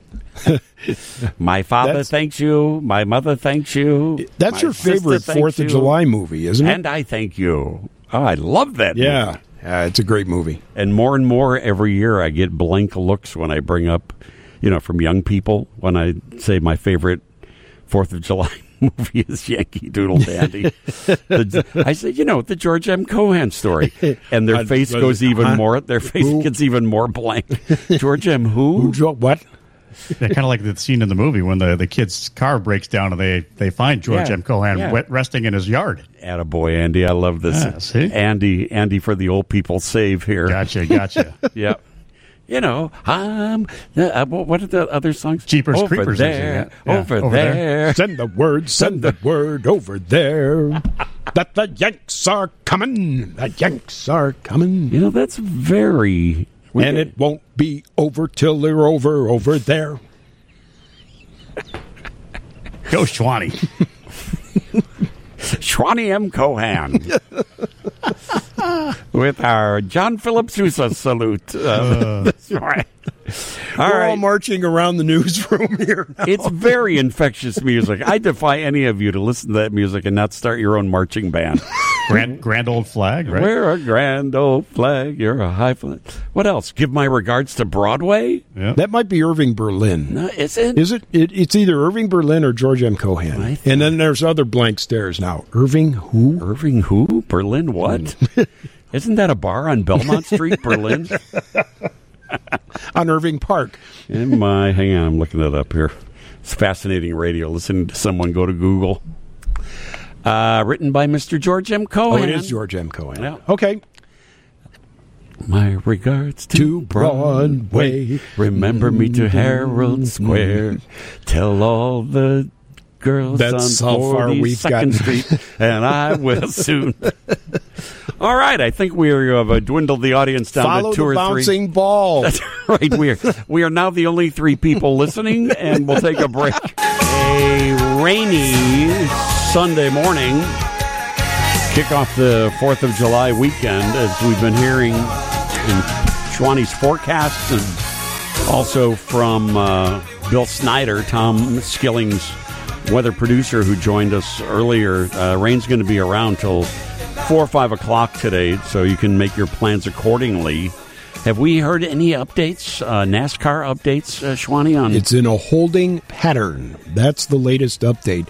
And just before I did the 11 o'clock news, I haven't mentioned this to you, uh, but we can see a little bit of Columbus Drive from the south end of the uh, offices and studios here. Oh, fancy. And I was here yesterday afternoon and looked out there just after things got underway for a little while, or after four o'clock.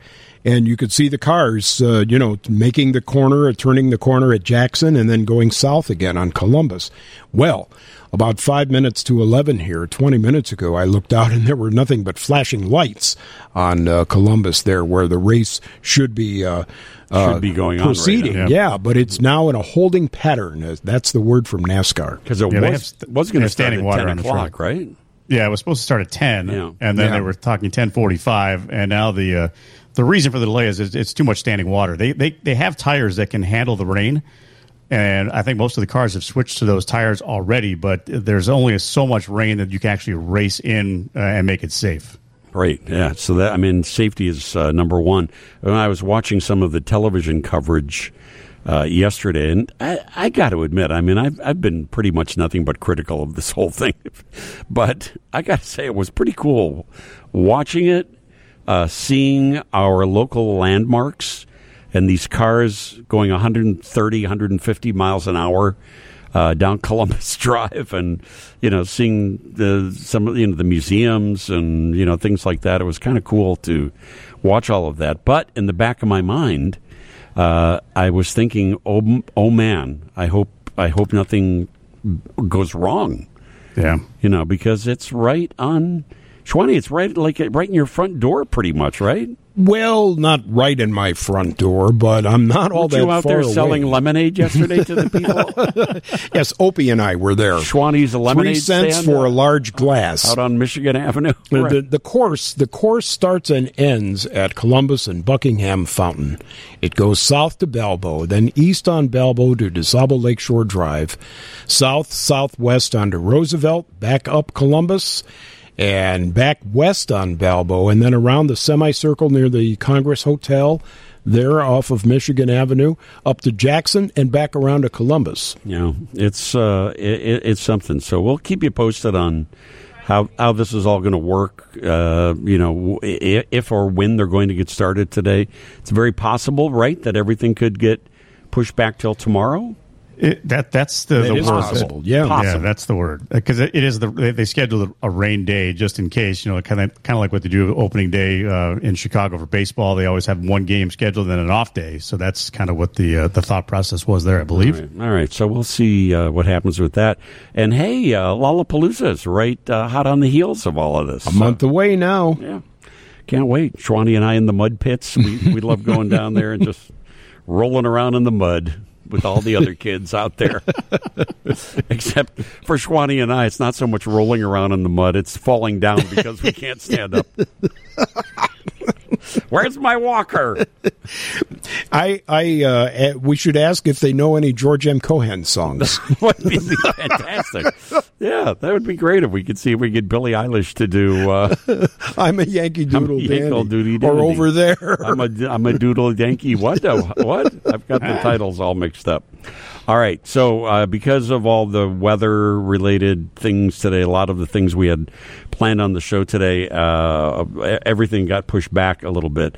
Let me take a quick break and we'll uh, catch up with what's going on with some free Shakespeare that you will be able to see in Chicago this year. All coming up next. Good to have you here with us today. We've had uh, because of the weather uh, some unexpected guests in the show. So some of the things that we normally do on the show, our theater segment and uh, A-list interviews, etc., everything's getting kind of jumbled around a little bit. But I wanted to try to catch up on a few things because uh, I I love that there is an opportunity for you to see some Shakespeare in Chicago for free. Midsommer Flight is presenting uh, free productions of Shakespeare's Cymbeline uh, July 7th through August the 13th. Uh, Beth Wolf is the artistic director. And Beth, thank you for your patience in getting bounced around today with our schedule. We appreciate it, but I'm glad you could join us. Explain what this uh, explain what this free Shakespeare is uh, this summer that people can take advantage of. Sure. Thank you so much for having me here this morning. Um, so we're doing Shakespeare's play Cymbeline. It's it's a slightly lesser known Shakespeare play. It's not one of the greatest hits everyone's heard of, um, but we are really excited to do it this summer because uh, it's like a great big fairy tale, uh, and so we are going to be touring it to about uh, to six parks: uh, North Side, South Side, West Side. We open this Friday, July seventh, and we're going to run it for six weeks. And uh, explain what you know. We we know King Lear. We know uh, you know some of the famous Shakespeare pieces. As you say, Cymbeline is not one of the uh, you know uh, more prominent ones. But explain what it is. Yeah, so like I said, it's it's kind of like a great big fairy tale. A lot of the same tropes that you see in fairy tales or other Shakespeare plays show up in this one. There's a, a heroine who dresses up like a boy. There, uh, there's an evil queen. There's a, a bit of a fight for the throne. There's huge sword fights. There's music. Um, the the setup for the story at the very start of the story is that the king has uh, wanted his daughter to marry uh, his new wife's son. She doesn't want to, so she marries someone else that her father does not approve of, and the king banishes her new husband. And that's how the play begins, and it goes on from there. Uh, because it's a lesser known play, we also have a full synopsis of the story on our website. I know that some people like to know the story before they go watch a Shakespeare play, and so we've put that all on our website. So if folks want to, you know, do a little studying up before they come, they can read a short summary. Yeah, I, I, I actually I do find that helpful when I go to see Shakespeare. Uh, because it takes, for me at least anyway, it takes me a little while to get into uh, the rhythm and the patterns of Shakespeare talk, if you know what I mean. Uh, Absolutely, your your ear has to become accustomed to the language. Yeah, uh, so it, it, does help if you know a little. You know, I don't, I don't, you don't really get spoilers or anything like that, but you get kind of an idea of what's what's about to be uh, presented to you. When you were describing Cymbeline, uh, it's it sounded a little Game of Thrones like, a little less graphic, but uh, it, it did have this sort of Game of Thrones like fantasy esque quality. Would you say that's fair? I think that's absolutely fair. Although I do want to to say also we're performing our production out in public parks, so we're going for a more family friendly version of that. Um, but I, I think that's absolutely an apt comparison. Yeah. So tell me uh, now. All of this is going to be free in the uh, parks around the Chicago area starting next Friday, July the uh, seventh. Uh, explain uh, what else uh, you all will be doing. Uh, well, so uh, Midsommer Flight has been around since 2012, and so we have grown every year and added new parks every year. So the the new thing for us this year is we're adding two new parks to our tour. Uh, we're adding Harold Washington Park down in Hyde Park, and we are adding Kelvyn Park, uh, which is out around Belmont Gardens.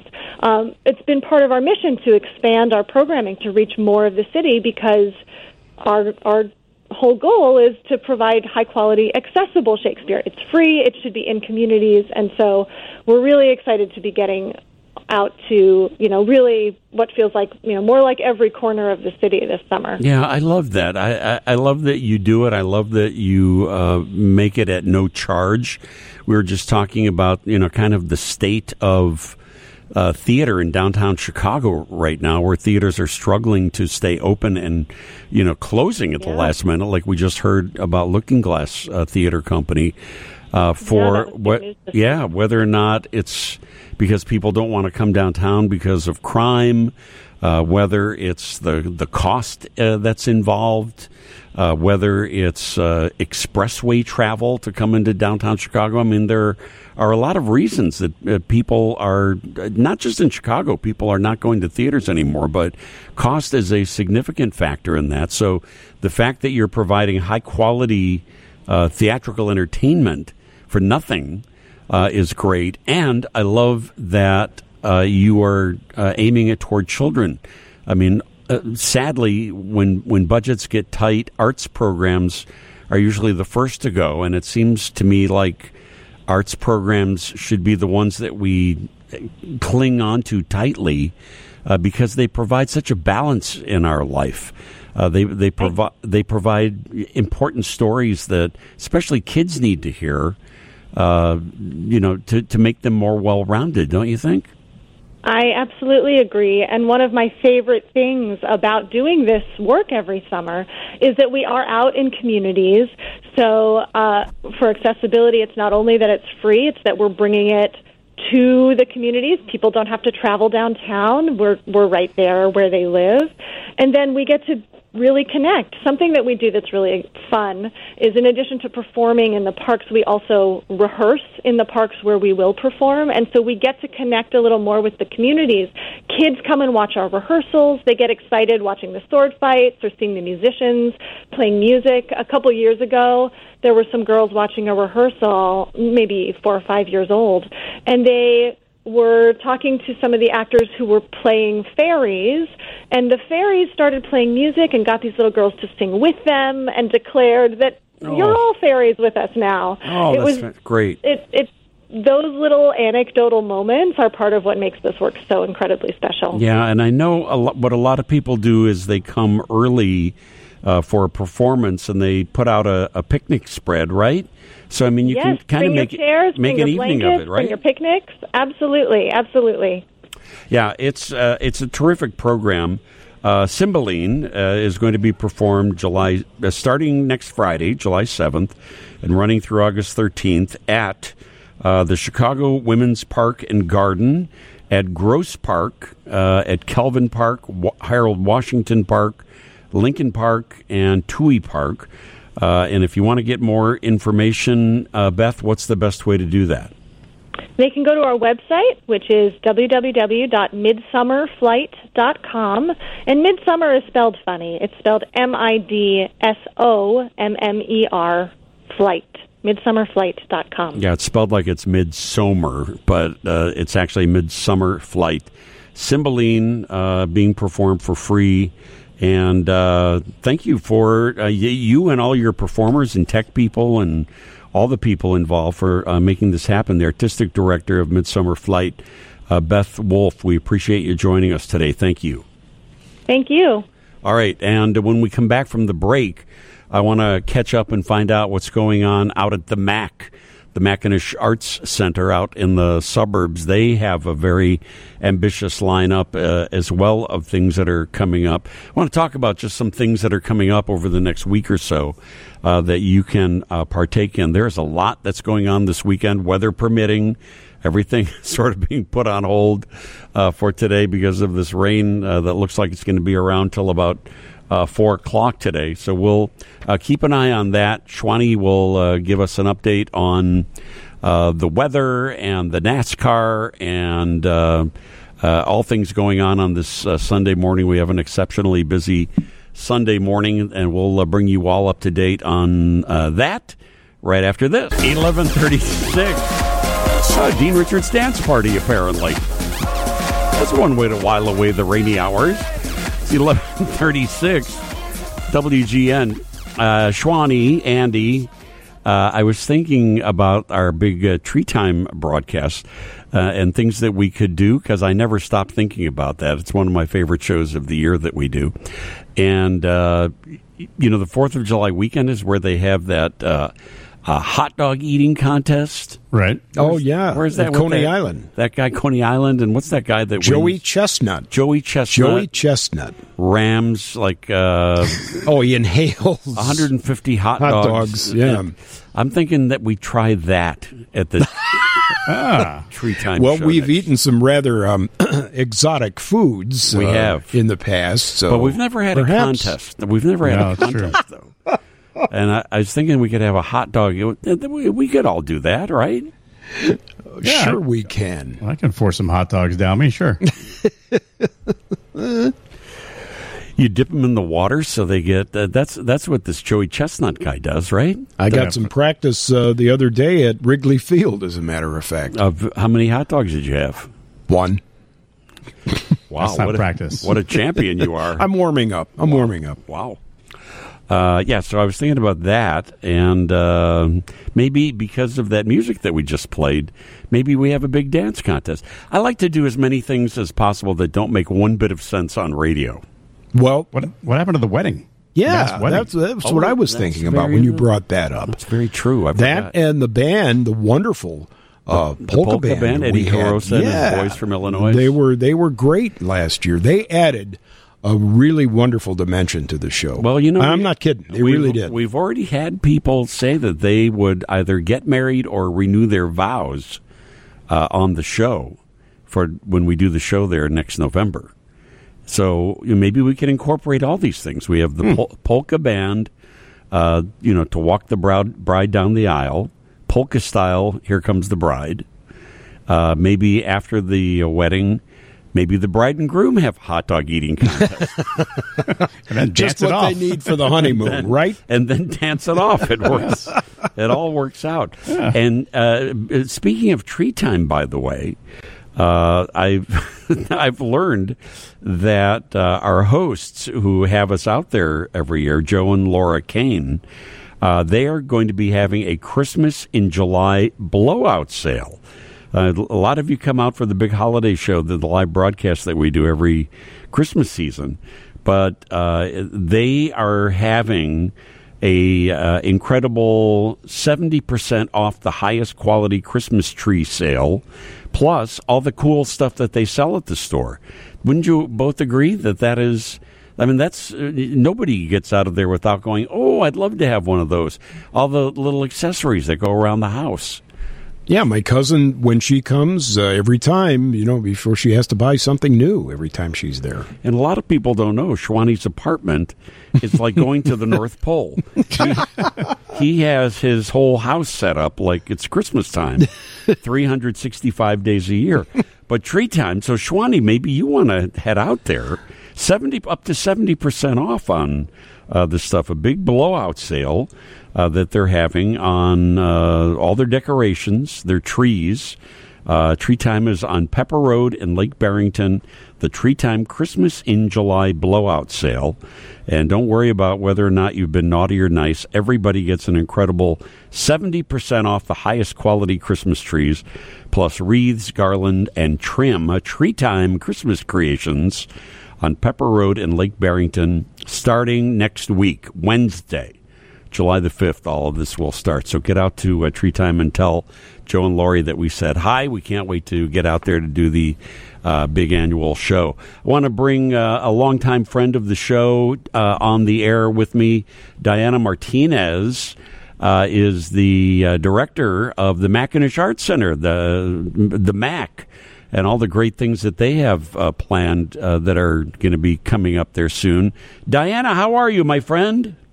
I'm doing good. So nice to hear from you. I appreciate your patience on this crazy morning. We've had uh, so many things happening with the weather and uh, so forth, but I wanted to touch base with you uh, just to talk about some of the things that you have coming up at the MAC that people can enjoy out at the College of DuPage uh, this summer.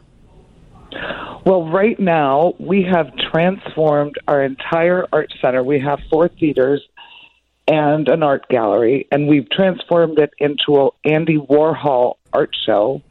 And we have 94 original Warhols that are in the gallery and 150 original Warhol photos taken by Andy, and a children's area and a Studio 54 recreation.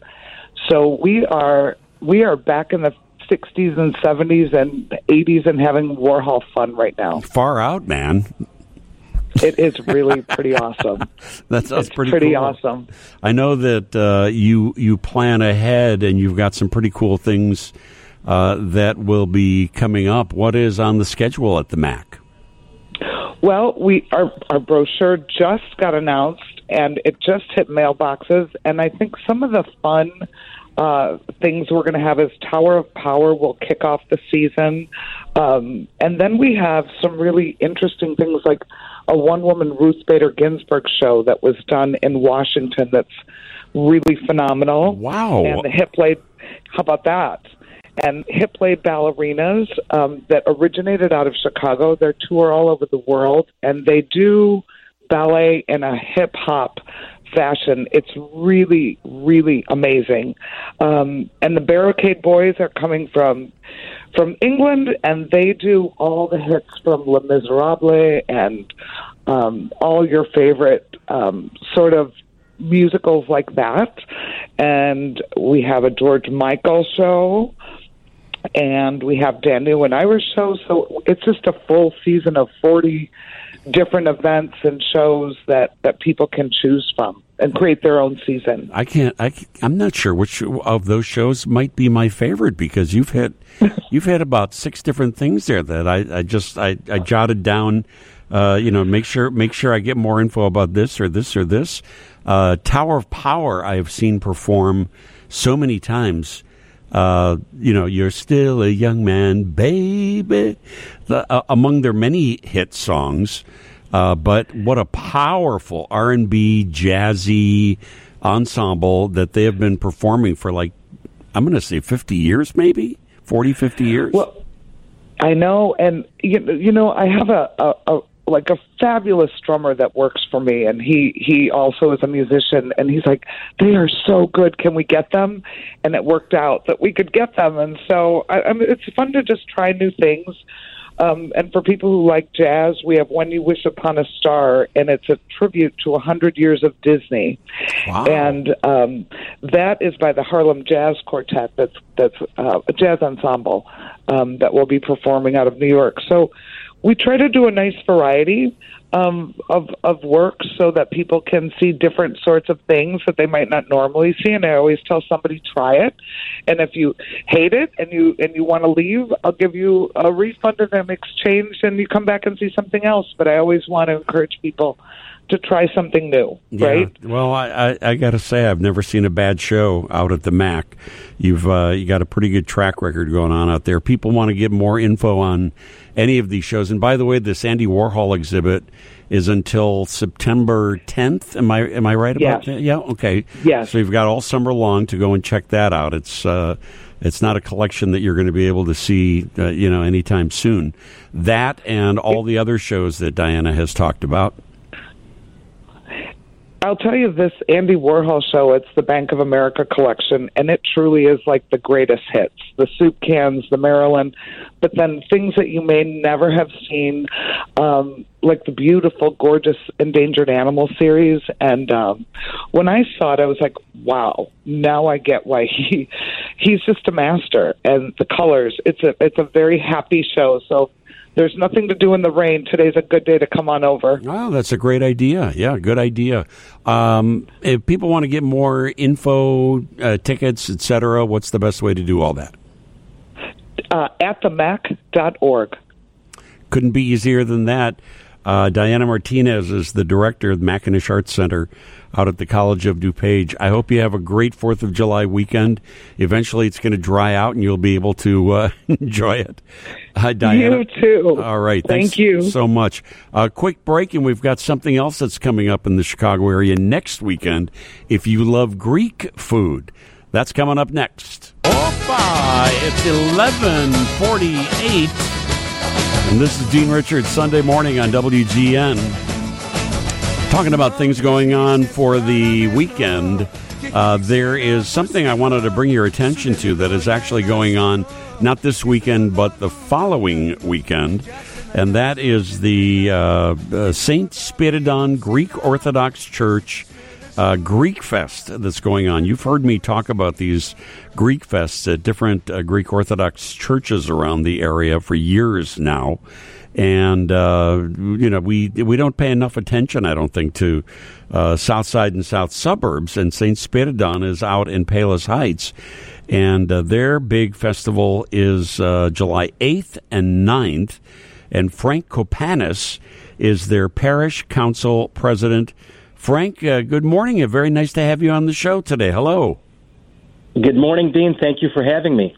It's a pleasure. So, uh, talk a little bit about uh, what you all have planned out there. I've been to your festival the last couple of years, and uh, it's so much fun, and the food is so good. Uh, it's it's really uh, a good time. It really is. We we've planned great, authentic Greek food offerings. Um, we're we're also going to be having Greek dance troupe performances. Uh, the Greek dancers are uh, students that range uh, in age from first grade to high school. They'll perform each night from uh, at uh, 7:30 p.m. And uh, these dancers represent the youth of the church and help keep the Hellenic Greek customs and traditions alive as they're passed down to future generations. Uh, we also have a raffle. Uh, the the total prize uh, uh, prizes are twelve thousand five hundred dollars, with first prize at seven thousand five hundred dollars, second prize two thousand, and then three one thousand dollar prizes, which makes it uh, gives everyone five chances uh, uh, to, to win uh, uh, you know, a lot of money and support the church. Yeah, very. Um, it's very nice. You know about the. It's fun to watch uh, the dancers because I mean they are they're pretty much like professional dancers uh, doing it. But what's uh, you know, I enjoy that, but also I enjoy when people just get up from their tables and uh, you know join hands and uh, they start dancing and everybody no matter what your uh, ethnicity no matter what your background everybody joins in the fun and it's a real sense of community uh, whether you're Greek or not, to participate, uh, not only in the dancing but the food and the fun. It, it, that's that's what I get out of this sense of community. Uh, you know of what we should be of celebrating one another instead of in this world where things are so separated. Uh, you, you know, here here's something that's bringing all different kinds of people together, and I, I think that's significant. It really is, Dean, and uh, I, I have to say that uh, the St. Spyridon's uh, uh, this annual festival is our parish's largest outreach uh, to share its Orthodox faith and Hellenic Greek culture with the local community and beyond. Um, and and it's it's open to everyone, everyone of all faiths. Uh, that, that's a great point that you make, um, and it gives us all an opportunity to be together, uh, to relax and enjoy some some culture uh, perhaps learn a little bit about the Orthodox faith uh, as well. Um, and um, it, we, we always hope for uh, uh, you know a nice ni- nice weather. Um, yeah, you definitely helps, you definitely you don't want you definitely don't want weather like we have today. Yes, hopefully, the yes, weather next yes. weekend is going to be better. Uh, uh, we'll repeat this again in a second, but uh, your festival, the Greek Fest, is July eighth and 9th, right? Yes, yes, it's July 8th and 9th. Uh, it's from 3 o'clock to 11 o'clock on Saturday, 12 till 10 on Sunday. Um, there is free parking, uh, local parking uh, in the nearby uh, Marist Sports Complex, uh, Trinity Christian College, where we will have uh, shuttles running from 3 to 11 on both of those days uh, to make it convenient for everyone to park.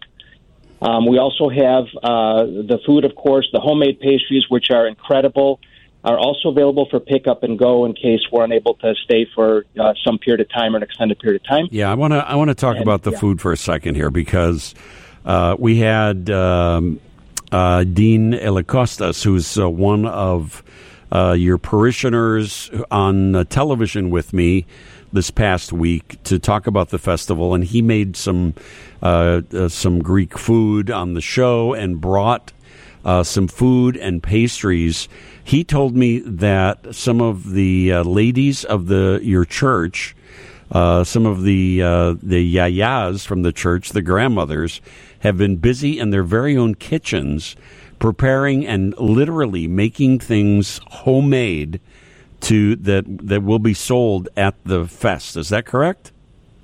That, that is correct. Um, there is going there is homemade food, and then it's also these uh, these yayas, grandmothers, actually coming together at the church in the kitchen and baking uh, various uh, homemade pastries uh, in person, uh, best practices, if you will, with all of them. You know, putting all of their uh, culinary talents uh, together Yeah. uh, to make r- really authentic uh, Greek uh, cuisine.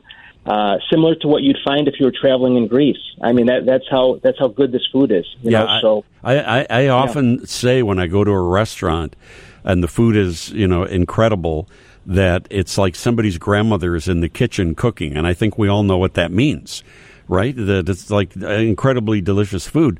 That's what it's like with these, uh, you know, the the pastries, the uh, the the baklava, and the you know different Greek pastries that are all handmade by these grandmothers who are cooking for you when you come to the uh, the festival. Plus, they have uh, you know all, the the gyros uh, going and the roast chicken and what's what's on the menu this year uh, because the the the entrees are also incredible as well. Absolutely. Uh, the the entrees this year we have a four uh, mini souvlakia or shish kebab uh, dinner, which which has two pitas uh, to potentially feed uh, you know uh, more than one person. Uh, we have uh, traditional Greek salad, tomatoes, cucumbers, onions, feta cheese, uh, olives, and uh, and uh, dinner roll. Uh, we also have uh, tiropitas and spanakopitas, which are essentially cheese turnovers one is with uh, cheese uh, wrapped in buttery phyllo dough, and then the other one is the same, except it also has spinach in it, which uh, tastes incredible. Those are made from scratch. Those are made, uh, you know, the, the phyllo dough, uh, you know, gets rolled out. Uh, the the the cheese uh, ingredients are are handmade, and then they're put in there, and then they're wrapped as well as with the spinach. Um, I believe that the ladies take the spinach home to wash it and to prepare it so Yeah. that they could bring it back to church and, and, and work it. and get it Um, ready. also have- get it ready to put in the oven. Yeah, that's amazing. Absolutely. Um, Greek French fries, which are uh, uh, French fries uh, with uh, feta cheese and Greek spices, which taste incredible. And then, of course, the main entrees are the shish kebab, which is a souvlaki, which is a grilled pork. Uh, it comes as a dinner with um, uh, side of uh, olives, tomatoes, cucumbers, dinner roll. The Greek chicken, uh, baked half Greek chicken served with rice, again, feta cheese, olives, tomatoes, cucumbers, dinner roll. And then the gyro plate, uh, which is served with pita bread, uh, tomatoes, tzatziki sauce. Um, I, I will say, Dean, the uh, our parish and uh, the cooks, the chefs, if you will, and the uh, chef led by Chef Dean, uh, take great care to source the primary ingredients of these meals. Uh, olive oil imported directly from Greece, um, honey. Take great care to get the best honey that we possibly can for the loukoumades, uh, which are the fried uh, dough uh, honey balls. Uh, in uh, their, Yeah. uh, then they pour honey syrup on them with the cinnamon, and they taste incredible. Yeah, that's the longest line. So- that's the longest line at the festival because they're so delicious. and boy, once you get them, you get these little warm fried uh, dough balls uh, that are drizzled with this light uh, honey, delicious. Uh, and you could you could just eat the whole package yourself. They're they're so wonderful. Give me all the details because we're almost going to run out of time here.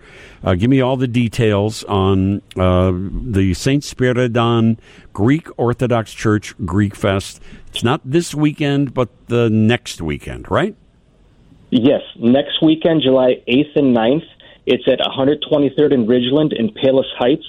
Uh, it will be on Saturday from 3 to 11, and then Sunday from 12 to 10.